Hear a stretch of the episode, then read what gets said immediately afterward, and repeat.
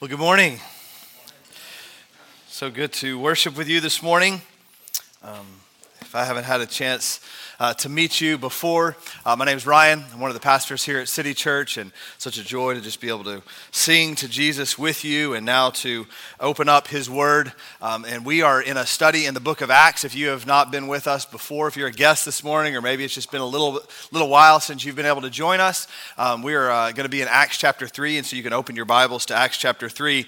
But just as a brief recap of where we have been, we've seen um, in Acts chapter 1 and 2 the establishment of the church, the arrival arrival of the Holy Spirit at Pentecost. And uh, as the Holy Spirit came upon uh, those apostles that were gathered together and the group that had gathered with them, the, the, the Spirit empowered them to declare the excellencies of Jesus to all who were around them. And through that, the church saw this massive explosion of conversions 3,000 souls, it says, were saved that day. Um, as I mentioned last week, those 3,000, that number 3,000, that's more than any of all of Jesus' uh, earthly ministry that's recorded for us, more than any moment in his earthly ministry in terms of numbers of conversions happened that day through the power of the Holy Spirit. This is what we just sang about. Um, Carl, if it's okay, go back for me to that last verse. The Holy Spirit of God lit the flame, and the church of Christ was born. The church was born, all right? And the, it, it was this church that we are now a part of. And what does it say about the Spirit that we just sang? Now, this gospel truth of old shall not kneel, shall not faint. This is the hope that we have. And so, the exciting part for me about studying Acts, and I hope that you are getting a little bit energized, and I realize just know that this is the third time I've done this, and this is the first time you've heard it. So, I expect some energy, all right? But anyway, this is the, the exciting part of that, thank you, is that the same Holy Spirit of God that we just declared, those words are true. The Spirit of God moved, and 3,000 people came to faith, and the Spirit of God is still moving. It did not kneel, and it shall not faint, and it will continue to do work until every knee con- bows and every tongue confesses that Jesus Christ is Lord. And this is what we are a part of. The story that we're reading all the way back from thousands of years ago, it seems to us, and so distant in history, that same Spirit of God is at work today in this church and in our community and in other churches around the world. And, and the, it's, it's it's an amazing thing to think about what God is doing and has done. And so, when we feel as if, and it's natural, I get this, we can sometimes feel the weight of the world, we can feel the circumstances that surround us, the challenges, and all the things that face us, we can begin to sometimes feel like and ask the question, God, where are you? I just want to encourage you to remember the words of that song that are the truth of Scripture, just sung in a beautiful way. The church was born the Spirit lit the flame, and it shall not kneel, it shall not faint. It will do, He will do His work and have hope in the midst. Well, as we think about what was happening in this story, we pick up again. We ended last week in chapter 2, where we saw this new church, 3,000 or so people gathering together, sharing their possessions, focusing on the teaching of the word, singing songs, praying for one another, doing all the things that the church does. And in, in fact, we still do today in some form or fashion, all of those things. And if we don't do those things, we're getting it wrong. So we should be doing those things. And we live that life together. It could be somewhat felt or a natural tendency, and I can just tell you, as someone that's involved in this kind of part of the, the church life, we see all of this conversion happen. We see this beautiful picture of community and all these things. The temptation, I would expect, for those believers that we are going to read about this morning would be to say, Cool, we're good. We just saw 3,000 people get saved. They're professing Jesus. They're saying all of the talking and declaring all of the good and excellencies of God let's just circle the wagons, let's sort of huddle up, and let's do life together, right? But we, we've seen God do a great and mighty thing. That kind of feels like 3,000 people. Eh, maybe let's not ask for more. I mean, let's just be satisfied, right? We, let's just kind of settle for that. I can tell you, just leading a church, being a part, and again, in the role that I play in this church, we deal with all the circumstances of trying to find space, dealing with muddy parking lots, and praise God for the parking and greeting team, by the way. All of you, we just want to glorify uh, the Lord and give thanks to Him for your gifts and using your gifts uh, in the way that you did this morning. But we've got all these circumstances, and we've seen God moving in powerful ways in the life of this church. We started nine years ago, and to just see all that He's led us through, the temptation could be like, you know, let's just kind of huddle up. Let's stop worrying about all this other stuff. Stop trying. And, and that, I mean, would anyone fault the people for doing that. They just saw 3,000 people get saved. It's like, I think we're good. But that's not what they did. And in Acts chapter 3, we get to see the church begin to do the work of the church. We saw them living in community in the way that they were called to live. We now, Luke records for us this story that gives us a picture of how the church is called to just go out and do the works of ministry. And why, even in fact, in spite of all that they had already experienced, they weren't satisfied with that. They were believing and trusting that God had told them what Jesus had promised them You will be my witnesses to the ends of the earth. And so they begin to do the regular daily routine of living their life and living on mission for Christ. That's what we're going to see in Acts chapter 3. If you're able, would you stand out of reverence for God's word as I, I read the beginning of this story, Acts chapter 3, verses 1 through 10. Now, Peter and John were going up to the temple at the hour of prayer, the ninth hour, and a man lame from birth was being carried whom they laid daily at the gate of the temple that is called the Beautiful Gate, to ask alms of those entering the temple. Seeing Peter and John go into the temple, he asked to receive alms. And Peter directed his gaze at him, as did John, and said, Look at us. And he fixed his attention on them, expecting to receive something from them. But Peter said, I have no silver and gold, but what I do have, I give to you. In the name of Jesus Christ of Nazareth, rise up and walk. And he took him by the right hand and raised him up, and immediately his feet and ankles were made strong. And leaping, he stood and began to walk and entered the temple with them, walking and leaping and praising God. And all the people saw him walking and praising God and recognized him as the one who sat at the beautiful gate of the temple asking for alms. And they were filled with wonder and amazement at what had happened to him. Lord Jesus, we thank you for your power which we have seen on display, yes, in our own lives, but as we read the story from Scripture, these stories recorded for us, um, empowered by your Holy Spirit. Um, thank you that we can be reminded of your continual work, the work that you began then, you are still doing today. I pray that we would be like our brothers Peter and John, people who faithfully walk in obedience to your calling on our lives, living lives filled with your spirit. And I pray now for anyone who is far off from you, who is here this morning, not sure about who you are, perhaps even feeling as if there's no hope. Holy Spirit, would you assure them, remind them, teach them, break down the walls surrounding their heart that they might know your deep love for them? We pray these things in Christ's name. Amen. You may be seated. As we see this story, a story that might feel very common and feels a little bit to us as we read it. The first reading of it can kind of feel a little bit like a Sunday school class. Okay, we saw Jesus heal a lame man. We remember kind of how we put the little guy on the felt board, and when he did this when we were in Sunday school class way back when we were young. Some of us were raised in the church that way, and we kind of remember these stories. As we think of that, we can just sort of just, that's just all we see. We see Peter and John healed a guy who had been sick.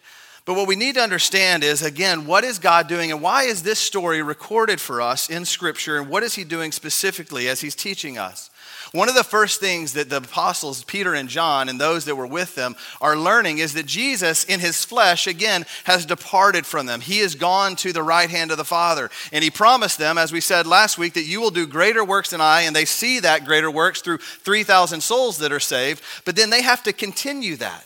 And so, what is happening here is that the church is now living out as the body of Christ.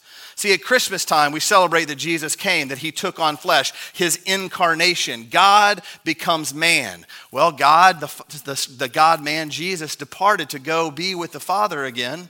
And so he left the church and sent the Spirit to fill his church that we might now be his incarnational work in the world. Through the church, God is doing something powerfully. We are yielded to the power of the Holy Spirit at work in us, and He is doing His thing. He is, it is His life is evidenced through us. And this is why, again, it's exciting to be a part of this work. The church was born and then began to live their life empowered by the Spirit. If we want to understand what is happening or how we can live our lives empowered by the Spirit, we can go to a familiar text in Galatians 5. Galatians 5 reminds us and talks about the fruit of the Spirit, Spirit that we are filled with. But the fruit of the Spirit is love, peace, uh, excuse me, love, joy, peace, patience, kindness, goodness, faithfulness, gentleness self control. Against such thing, there is no law. This is the fruit of the Spirit of God. The Holy Spirit of God fills us, and we, as we abide in Christ, John 15, are able to produce fruit, fruit of this Spirit of God. That we are able to manifest that into the world. We are able to manifest and bring love into the world, bring peace to the world, bring joy to the world. We're filled with that, and it should overflow out of us. Well, and as we do that, we live that life every day. Peter and John, what is it that they're doing? They're going to the temple to pray. To us, we read that as some religious activity. It's what they were supposed to do. They're God people. Of course, they're going to go to church. Well, yes, that is. That's true. We should all be doing that, by the way. But here's what's really happening Peter and John are engaging in their regular routine of life. As Jewish people, it was their practice, their habit, twice a day to go up to the temple to pray. They would go up in the morning, they'd go up here in the afternoon, and they would pray and they would spend time in the temple. And so they're just doing their regular routine. That's what they were doing. You and I have a routine, right? Some of us, you know. Some of us like our routine and some of us begrudgingly follow our routine. But one way or the other, we end up having to do some things sort of throughout the day. Monday, Tuesday, Wednesday, Thursday, Friday, Saturday. You know, we're going to go throughout our day and live out our life. And there's going to be some, a, a bit of a routine and a schedule that we follow. And the apostles, they just are beginning now after Acts 2 describes how they lived their lives together as the church, they're now, we're seeing this picture, and God records this for us. Luke is telling us, teaching us, this is what they did. They would go and they would go to the temple. This was a part of their routine, and they did this all filled with the Spirit. The church begins to move. And this is what we also are called to do. We're called to go about the regular activities of our life filled with the Spirit of God and allow the Holy Spirit of God to work with us, bear the fruit of the Spirit. So when we go to work tomorrow, when we go to perhaps a restaurant this afternoon for lunch after this gathering, when we do whatever it is, when we head over to a sports field whenever it dries out, we do all those things and we do those things filled with the Spirit of God, yielded to the Spirit of God, bearing the fruit of the Spirit love, joy, peace, patience, kindness, gentleness, self control that overflows out of us. And as the Spirit overflows out of us, God uses us to do great and mighty things. Might seem like it's not that great. Might seem pretty mundane sometimes. Might seem like we're just going down the road headed to church. Might seem like we're just headed down to a neighbor's house for a meal. Might seem like we're headed to work or we're headed to a sports field. Whatever those mundane activities are, we do those filled with the Spirit. And as we do those things filled with the Spirit of God, recognizing He, he is using us and at work in us, can you see how your life, your daily routine might be transformed by understanding that reality? That God is at work. See, the church, Peter and John, as representatives of this, describing this story, show they, they teach us that we take the work of God wherever it is and so, as they are doing their regular activity, they come upon this man lame from birth who is carried and laid at a gate. This man, lame from birth, his whole life, he had never been able to do anything other than what somebody helped him do. So they would carry him to the gate, and here they laid him at this gate called Beautiful. Not really clear exactly necessarily where that is, but there's the, there was a gate that was crafted in bronze that was put on the, as a gate to the temple, and some believe this is the, t- the gate that he was laid at. This beautiful, ornate gate, he's laid there. And he would ask for provisions. He would ask for money. He would ask for alms. It's essentially, he would ask for the benevolence of those walkers, those passersby who were headed into church, headed into the temple to pray. He asked them, Can you help me? Will you provide for me? And he would put out his hand and ask for help. And so, Peter and John, more than likely, by the way, having probably passed by this same man over and over and over again, perhaps for many years, this time, according to the providence of God, because God intends to do something through this story and He records it for us so that we might learn from it. This time, they look at Him, they see Him, and He catches their gaze. Verse 3 it says, Seeing Peter and John about to go into the temple, he asked to receive alms. And Peter directed his gaze at him, as did John. And they said, Look at us. And he fixed his attention on them. And guess what he expected? He expected to receive something. He expected to receive something financial, some sort of help.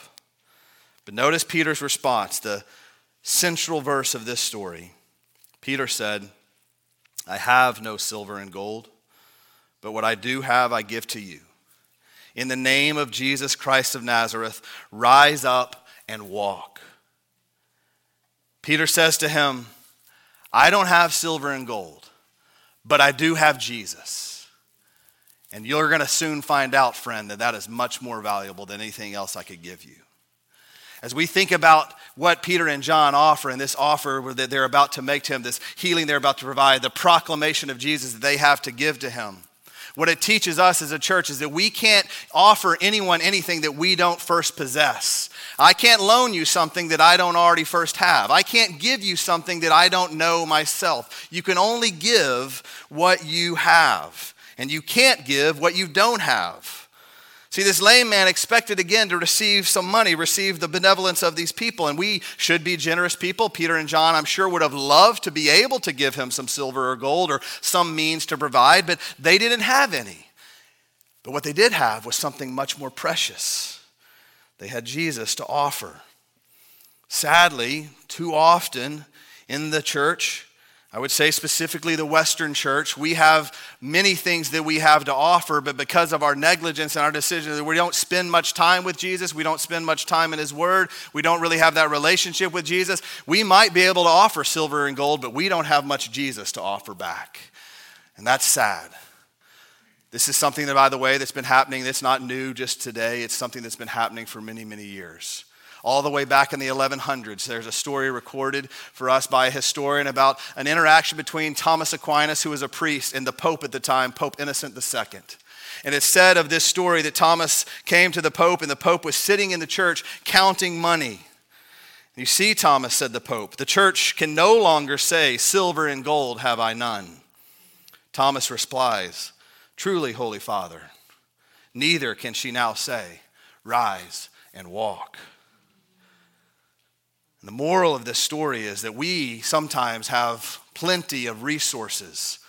Sometimes we have plenty of resources that we don't give very generously, we hold back. The lesson is not that we shouldn't be generous and we shouldn't give our lives away as freely as we possibly can. The lesson is that Jesus is so much more valuable and precious than anything else we have to give. And if we're going to give people Jesus, if we're going to show them Jesus, if we're going to be people who display Jesus in every area that we go, bearing the fruit of His Spirit in our lives, we've got to know Jesus. We've got to have a relationship with Him. And too often, we can talk about Jesus we can use some Jesus language. We can say a few things, but we don't truly know Jesus. Friends, my hope, my prayer for this time together, this message, if God would choose to use it in this way, is that somehow you would know that I know Jesus, that I know him in the depth of my soul, and that he has redeemed me and saved me and done something radical in my life. And that's who I want to offer you, that you would know him. Not know me, not know the name of this church, not know what time we gather on Sundays, not know what kind of Easter egg hunt we put on, not know how many people show up, but that you would know Jesus. That is the hope. And He is the only one that can do anything for you. He's the only thing that I have to offer you. I tell you all the time, I'm a train wreck, I don't have much to offer. Uh, here's what I do have to offer I have to offer you Jesus through the gift of His Word, this book. That's all I have we must be a people who know Jesus. Matthew 13, Jesus gives this parable, talks about what, it's, what it means to be a citizen of his kingdom. The kingdom of heaven is like the treasure hidden in a field, which a man found and covered up. Then, in his joy, in his joy, by the way, not begrudgingly, not because he ah, gotta have to do this because Jesus told me to. No, in joy, he goes and sells everything he has he gets rid of every possession that he owns so that he can buy the field where he has found the possession, which is Jesus. Jesus is most valuable. That's the parable that Jesus is trying to teach his disciples that this is what it looks like when you discover Jesus, When you know Him, when you understand Him, it's not something that we do out of guilt or out of shame or to protect ourselves from those things. It's something we know Him, that we know Him, that we know, and we receive His love, and He changes our life. And He changes the way we view the world. And the things that were once precious to us, we realize they're worthless. I would give it all away to know Jesus. Jesus taught us this as well through his own words again in Matthew 5 when he taught us through the Sermon on the Mount. A few of you were with us, a few, I don't know, some of y'all were here way back when when we did the Sermon on the Mount series. Matthew 5 3, Jesus said, Blessed is the man who, blessed is the poor in spirit. Blessed are the poor in spirit, for theirs is the kingdom of heaven. Blessed are the poor in spirit. Blessed are those who understand the poverty of their souls. Not physical poverty here, but spiritually. We don't have physical poverty, much of it at least in this context. But what we sometimes do, what we often have, is a spiritual poverty. And here's the good news, friends your spiritual poverty, understanding that you have nothing. I have nothing without Christ. And because I understand and I am fully aware and I believe in the depth of my soul, and I know that I know that I have nothing without Jesus, his promise to me, Jesus' promise to me, is that I am a citizen of the kingdom. It starts with my understanding of my need and my poverty. And then it starts with understanding the value of Jesus and the exchange that can be made. This is the beauty. This is what Jesus has to offer. And so Peter and John, they say, Hey, I don't have anything to offer you. I don't have silver and gold. But here's what I do have I have Jesus. And in the name of Jesus Christ, rise up and walk. In the name of Jesus, believe, he says.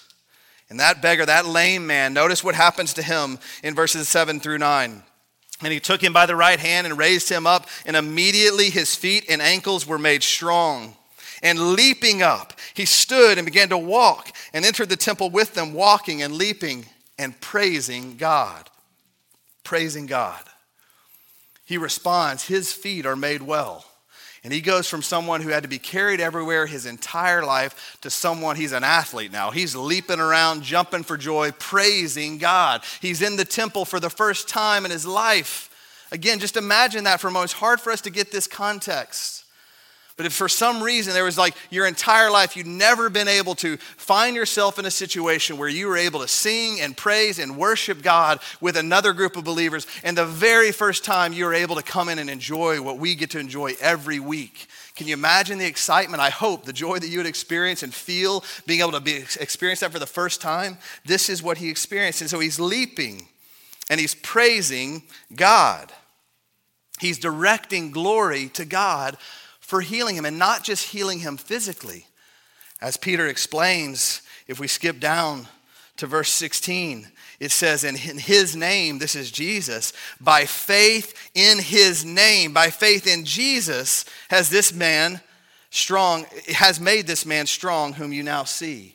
And it's his faith, it's his faith in Jesus that gave him perfect health. The health was simply an outworking, an external display of what Jesus had done in his life. It was his faith that had healed him.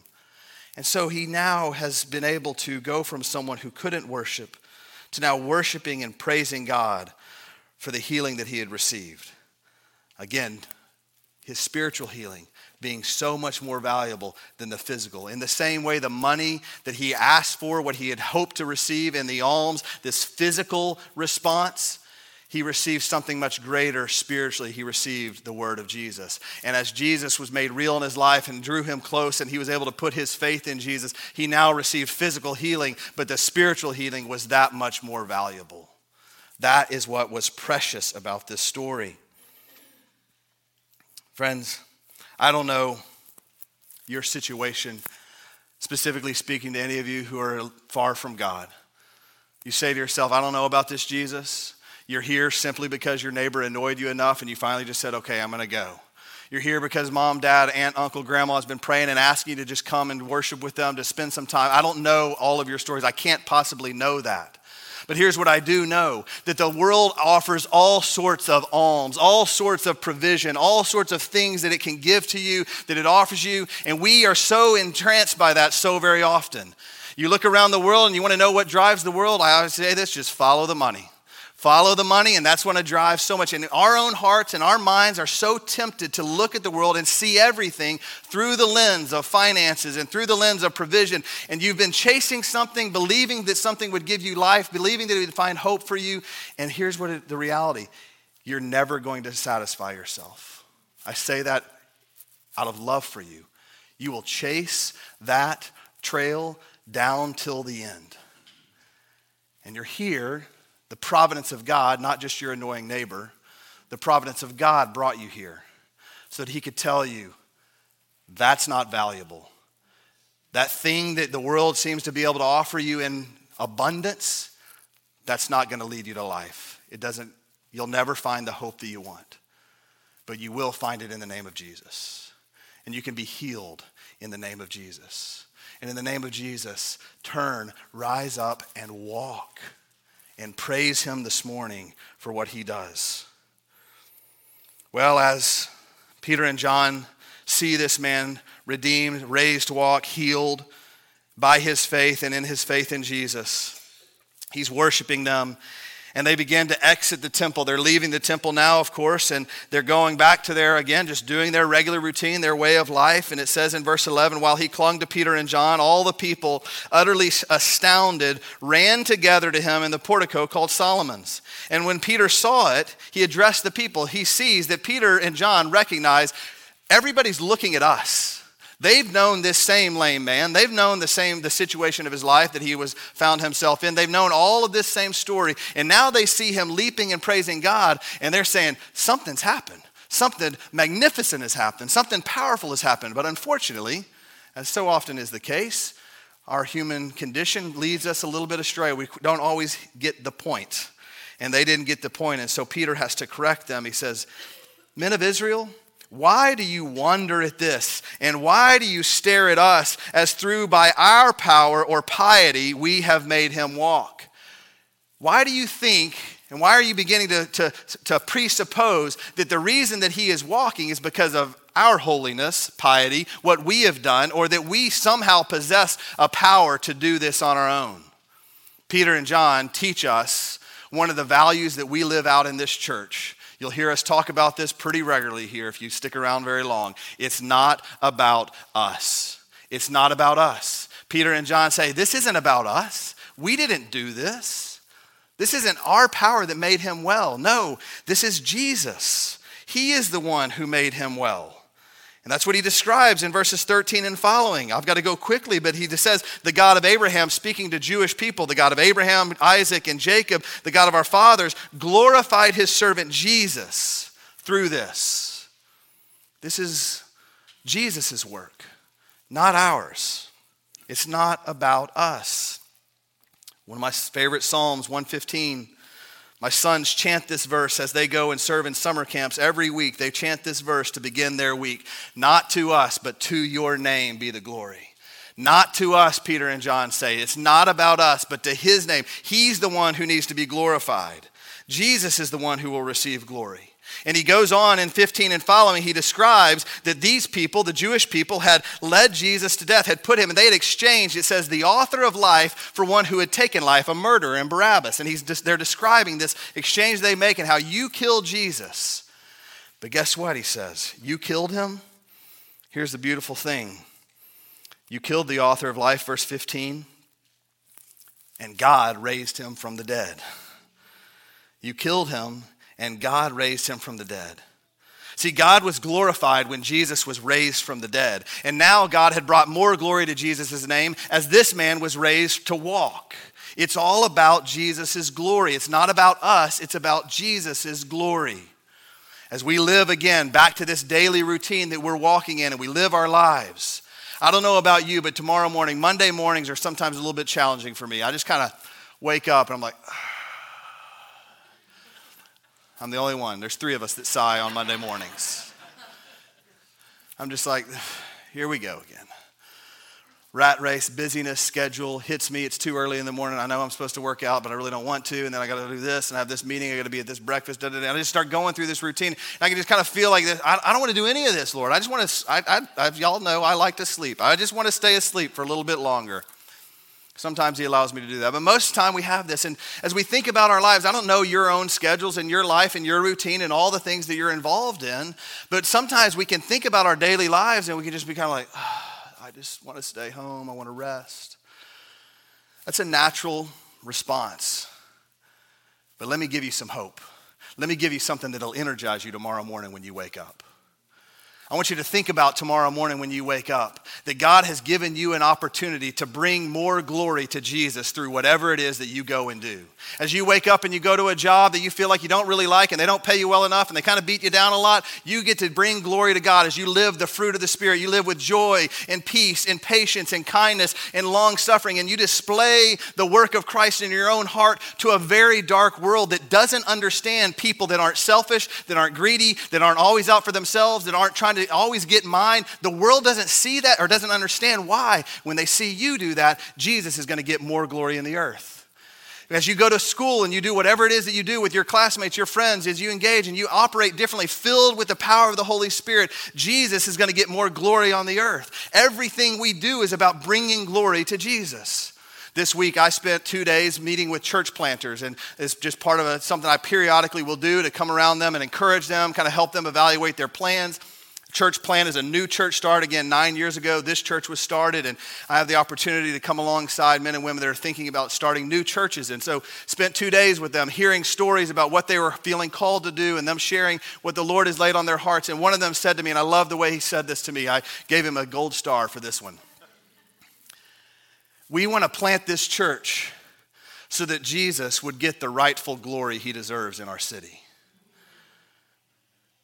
we planted this church so that Jesus would get the glory that he rightly deserves. God raised him from the dead so that he'd be glorified. God raised this man to walk so that he would be glorified. God called us to do whatever we do so that he would be glorified. And so as you go about your routine that feels kind of a beatdown and you're not really sure why you do it and you're not sure if you that God is in it, as you live as sons and daughters of God, empowered by His Spirit, and bear the fruit of His Spirit, you bring more glory to Jesus. We too are going to plant a new church. We're in the process of planting the Bridge Church that's going to be coming soon. That's just like a preview, like the movies, coming soon. We're doing that. Why would we engage in that work? So that the, Jesus would receive the glory he rightly deserves. I've run out of time, but very quickly. I want us to see the response of the people as they declare, again, Peter and John say, This is not about us, it's about Jesus. What does he tell them to do? He says, You killed Jesus. But notice what he says in verse 17. And now, brothers, he's talking to those that he just said, Hey, y'all killed him, but God raised him from the dead, and God did all this so that you get more glory. And now, brothers, I know that you acted in ignorance, as did also your rulers. But what God foretold by the mouth of the prophets that Christ should suffer, all of these things, all of that was supposed to happen. So repent and turn back that your sins may be blotted out, that times of refreshing may come from the presence of the Lord. That man who was laid by the gate every morning of his life was looking for refreshment from the Lord, needing that refreshment from the Lord we have an opportunity to receive, each and every one of us, that refreshment, that life from the Lord as we repent. And back to those friends, those of you that are here this morning, again, not sure about who Jesus is.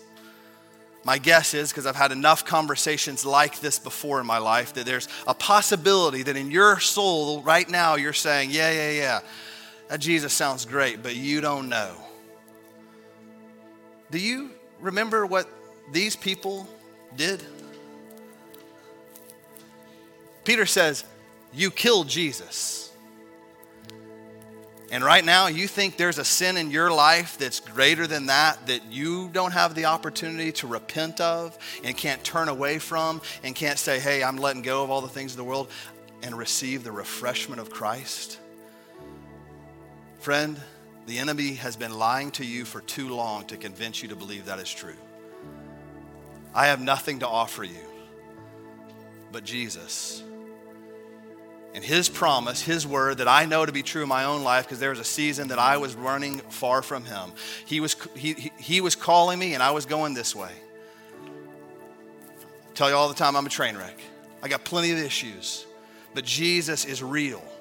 And Jesus has redeemed me. I am a train wreck, but I am a redeemed train wreck that is being made to look more like Jesus every day because I spend time with Him, because I know Him, because He loves me. And so if you think for some reason that there's something in your life that you're not able to, no, no, no, no, no. There's no way he's going to forgive me for that. You didn't kill him. He laid down his life to atone for that sin, that issue, whatever it is in your life, but he laid it down.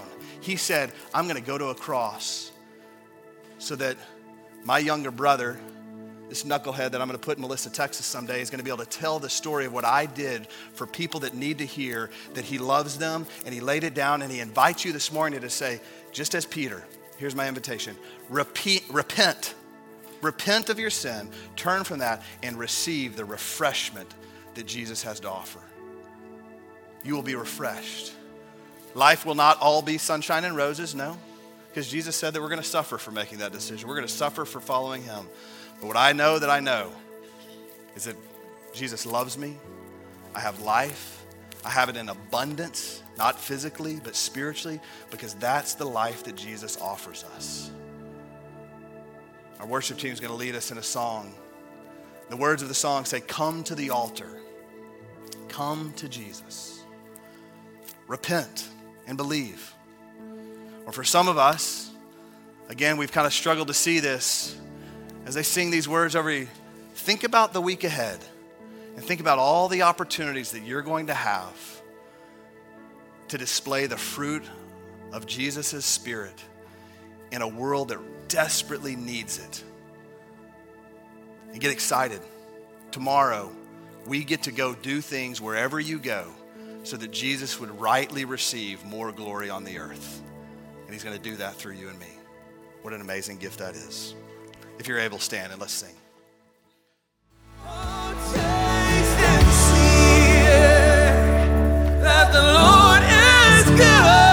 Thanks for joining us for the preaching of God's Word at City Church Melissa. We meet Sunday mornings at 8, 9.30, and 11 a.m., and we look forward to meeting you there soon. City Church Melissa, for the glory of God, the good of the city, and the hope of the world. Oh, oh you say